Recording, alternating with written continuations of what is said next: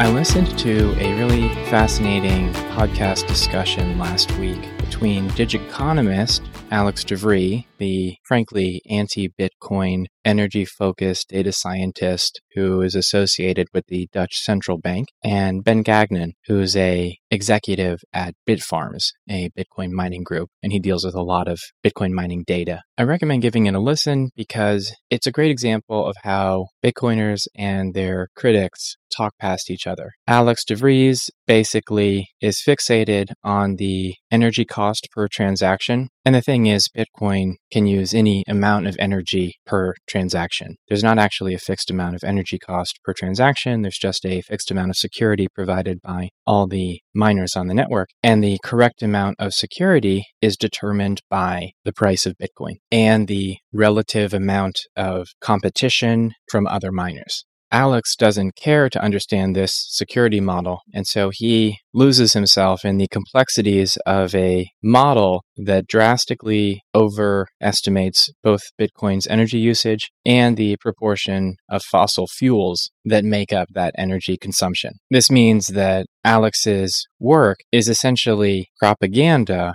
for anybody with an axe to grind against financial freedom, Bitcoin, or the political opponents that are using Bitcoin. I know that sounds frustrating, but it's also a pretty interesting listen. And this conversation came out in the same week that CoinMetrics, a Bitcoin and altcoin data provider, released a fascinating paper that accurately estimates Bitcoin's energy usage by fingerprinting the miners that are generating Bitcoin hash rate. This has always been an issue for estimating Bitcoin's energy usage. And just an aside, no other industry reveals its energy usage so openly as Bitcoin, because you can infer it from the Bitcoin blockchain. So if you just have a Bitcoin node, or you query a Bitcoin node occasionally, you basically get a signal of how much energy Bitcoin is using every ten minutes with, with each new block. No other industry provides that kind of data. And as a result, this transparency is used by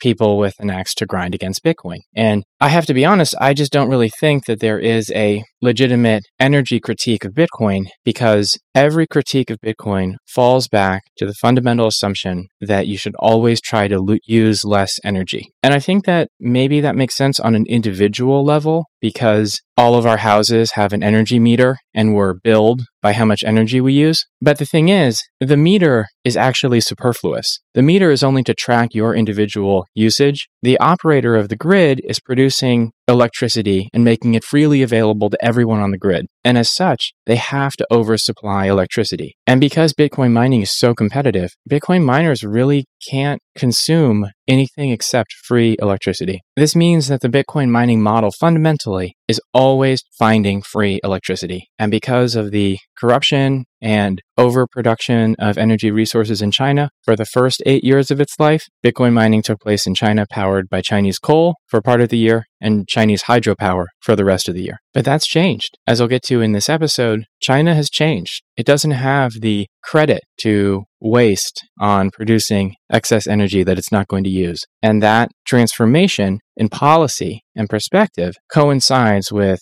Bitcoin mining leaving China and a very, a much reduced footprint of Bitcoin mining in China. Check out the article, really interesting. The signal and the nonce, the way that CoinMetrics fingerprints miners is by doing analysis on the nonce values that are revealed by miners connecting to mining pools and, and attempting to mine blocks. These nonce values are generated from the physical hardware of the Bitcoin mining chip. And as we've talked about before, when generating Bitcoin seeds, creating randomness is actually quite difficult. And so while Bitcoin mining nonces are pretty random, they're in sort of like a very specific section of infinity, a subset perhaps. And not that that makes sense. I mean, this is very hand-wavy, you know, don't quote me on this. And as such, the Antminer S nine, its nonce is, the signal is a bit different than a Whatsminer. So this enables you to figure out the composition of hash rate, and then you can look up the specs on all these machines and just estimate how many watts of power are being consumed. So it's pretty cool, great work. Definitely will be used to attack Bitcoin, but you know, what are you going to do, right?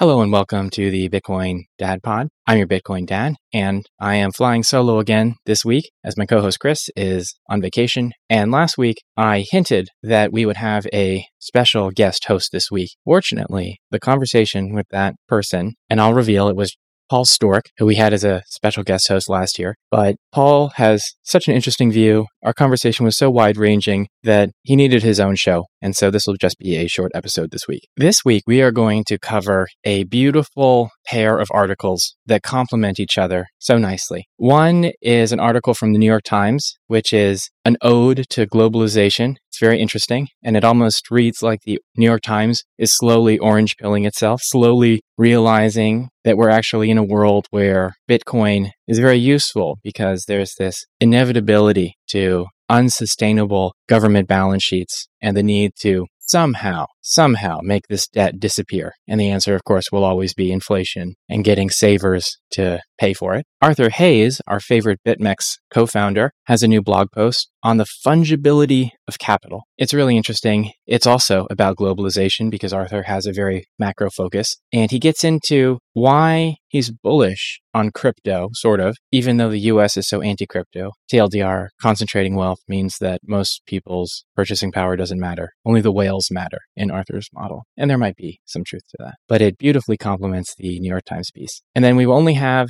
one more item, which is Bitcoin Optech Newsletter two fifty-six, where Gloria Zhao is contributing a section on mempool relay policy because as a contributor to Bitcoin Core, the mempool and package relay is her wheelhouse, and she has a very thoughtful, interesting view on this. Is it dry? I can't tell anymore. Maybe it's dry, but you can accidentally fork the network and change consensus if you have too much variation in mempool transaction relay policy. And then we have some boosts, and that's our show. What we thought about the global economy is no longer true. I read the New York Times, and I've gone from viewing it as just your average news source to being interesting because the New York Times seems to be part of the construction of a certain liberal American worldview. And it's interesting because it really stays quite constrained by the Overton window of acceptable political and economic thought, which means that the N Y T often feels like it can't argue against globalized financial liberalism, but it knows that that disadvantages large numbers of people the way it's been implemented. And so it's always in this kind of distress of wanting to su- suggest something else, but knowing that promoting incredibly socialist or collectivist solutions is a little distasteful to its readership, but straight out, F the poor, they deserve it, the world is built for the wealthy and successful, you know, that doesn't quite jive with their worldview. This is almost a eulogy for globalization, and it starts with the nostalgia for the days of the end of history. When the Berlin Wall fell and the Soviet Union fell apart, this was seen as the end of history, that naturally everything would converge to free economic capital markets and liberal democratic governments worldwide. And that clearly never happened. It was obviously not happening at every point in the past forty years. But now that COVID and the war in Ukraine has demonstrated that this economic model, specifically very long global supply chains, is incredibly fragile, when you look at that, you have to look at the political and economic consensus that resulted in this economic arrangement. And the article almost figures out that the low inflation and high growth of the nineties was not due to the internet or technological advancement. It was due to China slowly joining the global economy and then busting into the W T O. It's just you add more and more cheap capital and resources to the global machine, and you will get more stuff out. I mean, it's pretty simple, right? They also admit that this was very dirty growth because the rich world displaced polluting heavy industry into China and India, and this just moved the pollution and the local health effects to people overseas. Of course, it still means the same amount of carbon, or in fact, more carbon is being consumed because in addition to the dirty industry that you moved overseas, you now have to ship the goods much farther. So it's just a net more carbon-intensive system. And while this did create some economic growth, especially in China, it did not result in wealthy societies with democratic values. And what instead we saw were global capital flows dominating developing market economies. Only China and India, in my opinion, were large enough countries with significant economic, political, and military clout to essentially resist the I M F and World Bank and chart a national economic policy that didn't just turn them into a neo-colonial rentier state. Whereas the rest of the developing world, look around. You have economies that produce one commodity export good, bananas, coffee. You get a little tourism for free. If you can do bananas, coffee, and tourism, you know, you're a very successful Latin American country. But, you know, that's a very thin economy, and it's actually not particularly productive. So why isn't local, productive, developed economies sprouting up in the developing world? And we argue, and the New York Times sort of concedes, that the problem is that the international financial, monetary, and capital system is incredibly predatory, and even the I M F acknowledges that their own policies increase inequality. The ray of sunlight in this depressing summary of the international global capital experiment is that as this economic model fails to work, this global Kanban super efficient supply chain model fails because production and transportation times just become more and more unreliable as disruptions to industry caused by COVID and then by the Ukraine war affect supply chains all around the world that you wouldn't think would be affected, but are, because this system was very efficient, which means very fragile. Now there's a swinging of the pendulum back towards national self-sufficiency, robust supply chains. Well, what does robust mean? It means overbuilding. It means more infrastructure with less throughput. That's reducing your capital efficiency. That means your projects can support less debt. This is actually a very serious and complicated financing issue, especially in a world with incredibly high levels of both corporate and government debt caused by forty years of falling interest rates. I recommend giving this a read because this is the New York Times slowly convincing itself to buy Bitcoin. Chef's kiss. Arthur Hayes is my favorite degenerate trader. He describes how his buddy, who's a elite derivatives trader, argues that a Chinese yuan devaluation is coming. Well, no duh. But in his analytical framework, this is very interesting. The U S likes to imagine that it's the center of the world. But the thing is, the United States represents four percent of the world's population, and its share of global economic output falls every day. There's an argument that crypto markets are dead because the U S is going after crypto, suing Coinbase and Binance, is basically killing participation in the major altcoins among U S institutional investors for sure, hedge funds maybe, and maybe less so retail. But that doesn't matter, says Arthur, because retail is poor. Even the mass affluent, the, I think he says ten percent of Americans who earn between one hundred thousand dollars and two hundred thousand dollars a year, these people are also poor in Arthur's view, because they only had beaucoup excess money to pour into financial markets when they got stimmy checks, because they didn't need to quit their job. They could work from home. If you're earning one hundred K plus, you're probably working in front of a computer, which means you can do remote. So there are no more stimmy checks coming because even the Federal Reserve has admitted that direct government stimulus causes prices to explode because it's a sudden injection of money, and a lot of that will flow into the goods economy. And the goods economy needs months to increase and decrease inventories. So just the speed at which stimmy checks move into the goods economy creates serious inflation. Well,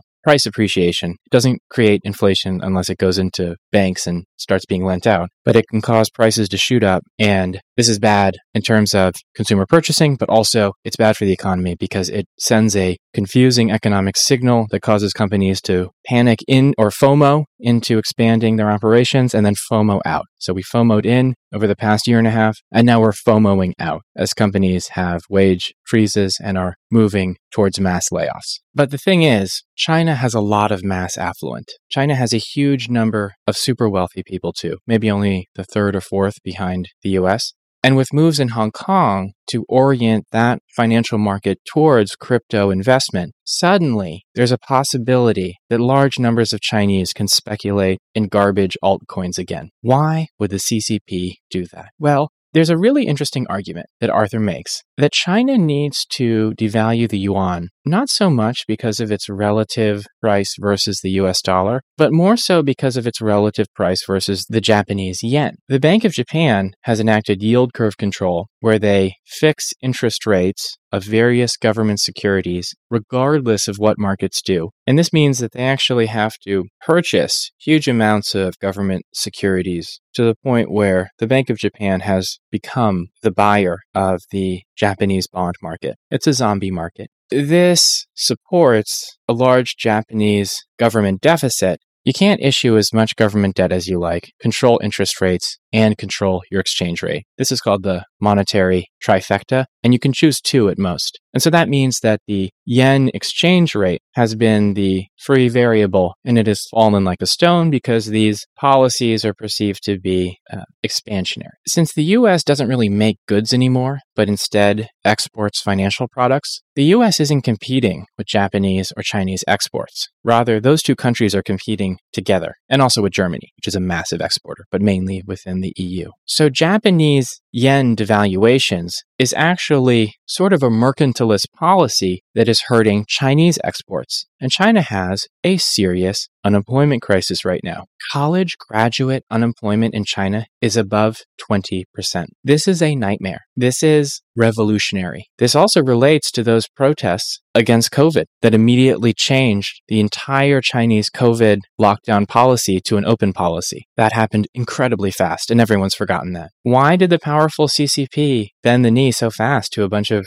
protesters? You don't even have the right to protest in China. The answer is protests plus unemployment plus bad economy is very frightening to them. It's regime change material. And so they need an economic win. They need growth to absorb this unemployment. And a theme in our show is that nobody learns, no one has a new idea, and you just get the same old plan every time, which is generally debt expansion at a government level to invest in infrastructure and other inefficient economic projects. And for China, that means export-oriented investment. But if you think about it, devaluing the yuan means that China, as a balance sheet, as a, on a country level, will end up holding more dollars. And this is also a problem because holding U S government debt is financing the military spending of your largest geopolitical rival, if you're the Chinese government. Also, the U S will totally cancel your debt or mess with your financial assets if you have a fight with them, as the war in Ukraine demonstrated. And politically, domestically, if it was known that the government allowed the U S to steal a trillion dollars of central bank deposits or something because they were custodied in a foreign central bank or they were in U S treasuries that were canceled in the U S Treasury central ledger, that could cause protests. The C C P has leaned hard into nationalism to create political legitimacy among their subjects as economic growth has slowed. Previous to nationalism, it was economic growth. The subtext was, you might not love the C C P, you might not love the total lack of expression, political rights, or freedom of assembly, but we deliver growth. So just come along for the growth and keep your mouth shut. But where's the growth now? You've got twenty percent unemployment of college graduates. You know, being a college graduate in China is not the keg stands and easy times that American Hollywood college movies depict. It's an incredibly arduous process. Have you ever noticed how the incidence of glasses wearing among Chinese students is higher than in American students? This is a fact-based statement. You know, it's not a generalization. It's it's true in most samples. It's because Chinese middle school students often study an additional four hours after school hours ends at a special cram school. What I'm getting at is a lot of families invested a huge amount of resources and effort into producing a family college graduate, and now that person is unemployed post-graduation. Personally, I could imagine being very frustrated in that situation. So what does this have to do with Hong Kong and crypto markets? Well, if Chinese residents are purchasing crypto assets via Hong Kong, first of all, because the C C P controls Hong Kong, you can have it such that generally people are buying a low-cost E T F where the crypto assets are custodied by a C C P-regulated institution. So the C C P actually controls the coins. You get a little bit of exposure to the price appreciation potentially, but you don't get the anti-censorship, anti-government money properties. Also, as Chinese citizens buy crypto assets, Actually, the mechanism of the transaction is that the citizen gives Chinese yuan to the Chinese banking system, which is essentially the Chinese government. That banking system takes their yuan, converts it into a dollar, and uses that dollar to buy crypto in Hong Kong. That's the mechanism. There's not a direct trade of renminbi into Hong Kong dollars. There's actually always an invisible dollar transaction in the middle of that. What this has the effect of doing is actually reducing dollar holdings at the government level as citizens trade renminbi for the government's dollars that are then swept into crypto. And if these transactions are going into a government-regulated E T F, you still technically control those assets. So this is a way of de-dollarizing potentially, and it's quite clever. It does mean that investors are likely to be burned on bad crypto investments, but maybe by concentrating this activity in Hong Kong, it doesn't become a C C P problem because, hey, that happened in Hong Kong. That's a whole different kettle of fish. On the mainland, that's not allowed. The C C P is strong and protects you from financial scamming. It's a really interesting argument. I recommend giving it a read. Bravo, Arthur. Since Chris isn't here, I'll just drop an ad in. My co-host Chris is the founder, C E O, head honcho of Jupiter Broadcasting, which produces a suite of awesome Linux podcasts, some of which have video, which they will stream to YouTube via PeerTube. Yes, decentralized YouTube. Super interesting stuff. If you're a big old nerd, you should check it out because they're great podcasts with excellent production quality, fun content, and just really interesting views. I've learned a lot. Bitcoin Optech newsletter two fifty-six.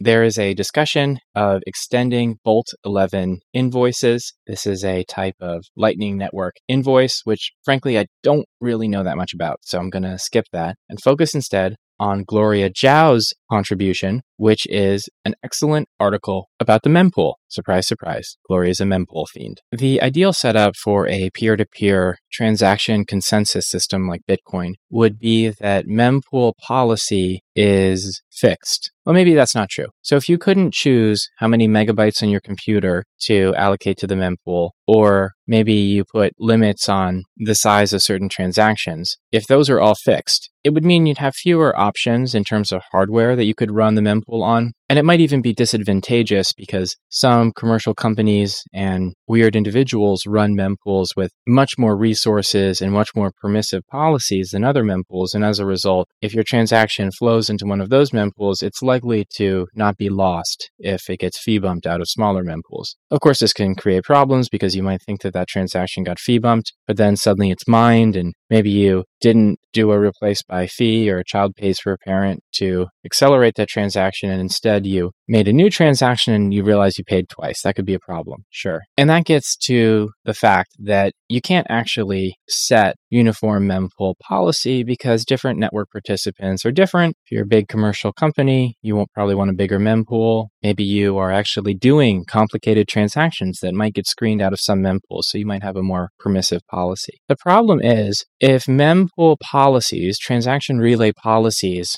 are very different across nodes, you might start to create structures where some nodes just don't relay transactions to each other. This is essentially breaking up the Bitcoin network and making it such that nodes don't have a view on the total state of consensus. You basically break global consensus because this policy around transmitting transactions and maintaining them in a mempool is so different across nodes. This obviously would be a serious problem because you'd get issues like you could have blocks that had the same transaction in it twice, or you could just get two different chain state. Your node might not see transactions that are on a, another branch of the network. Really big issue. At the same time, you don't want to restrict mempool and transaction policies too much because these policies might need to be modified to preserve network uptime. You might be getting hit with denial of service attacks or something. You know, this is a very experimental and wild undertaking in distributed computing. There's literally never been something like the Bitcoin network before. A network of computers running all over the world that are sort of adversarially sharing information with each other. The World Wide Web works because there's an assumption of good actors. There's a limited amount of economic damage you can cause when you attack computers via the World Wide Web, though of course that's growing every day. And there are a lot of control points that are being used to,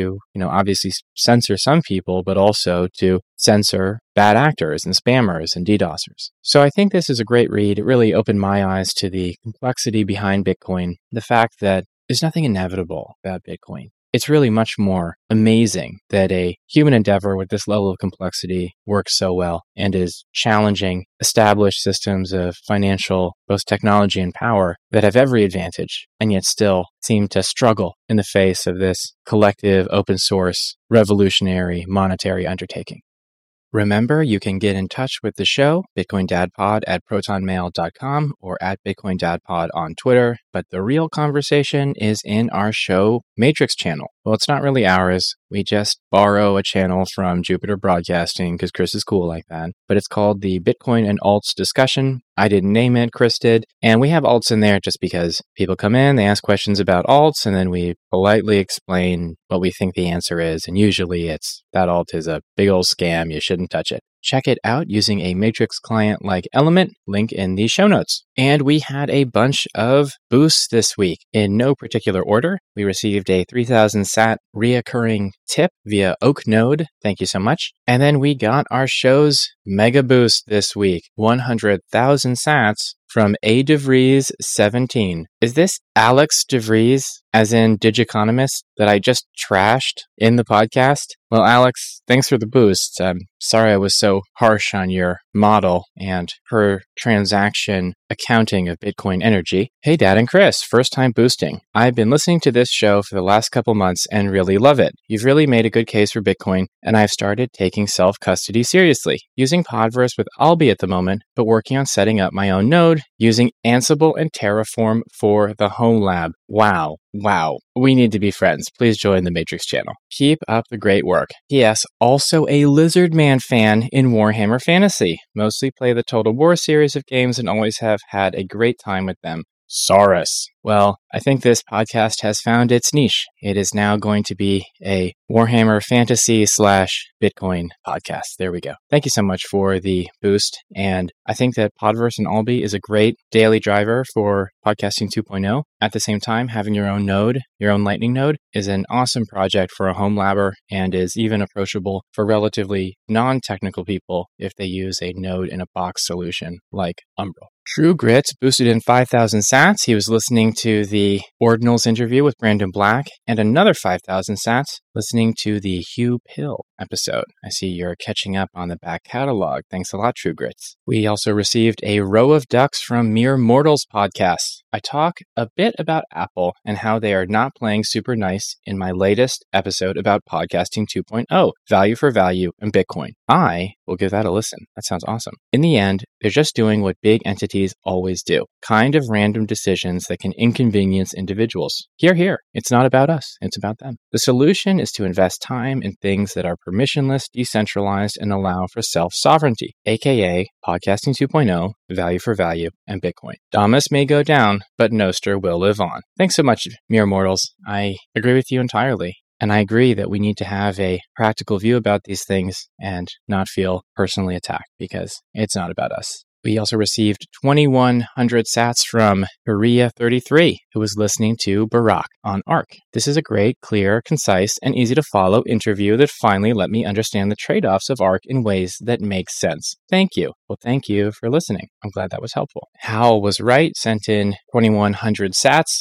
I'm curious how the remittance stacks are calculated for Chivo. First, how would they know they are remittance payments coming in? Secondly, many people understand Chivo is a state-run wallet and don't trust it as much as Blink, Blue Wallet, or Moon. Perhaps Salvadorians with access to Chivo only use it for cheap conversion to U S D. I suggest checking out the River Payments report because I did look through it, but I couldn't I couldn't quite decompose the Chivo data. At the same time, I believe it should be obvious because remittance payments via Chivo will either have a foreign bank account associated with it or a deposit from a Chivo A T M in another country. So I think they could actually see the remittance numbers quite clearly. That said, I don't know anything about Chivo adoption. And I imagine the free U S D conversion creates an incentive to always use Chivo for that service because it's free. Scott boosted in a row of ducks. He was listening to episode eighty-five, Privately Paying the World. Fantastic episode. Love the C B D C poll analysis. On your thing about being a libertarian or not.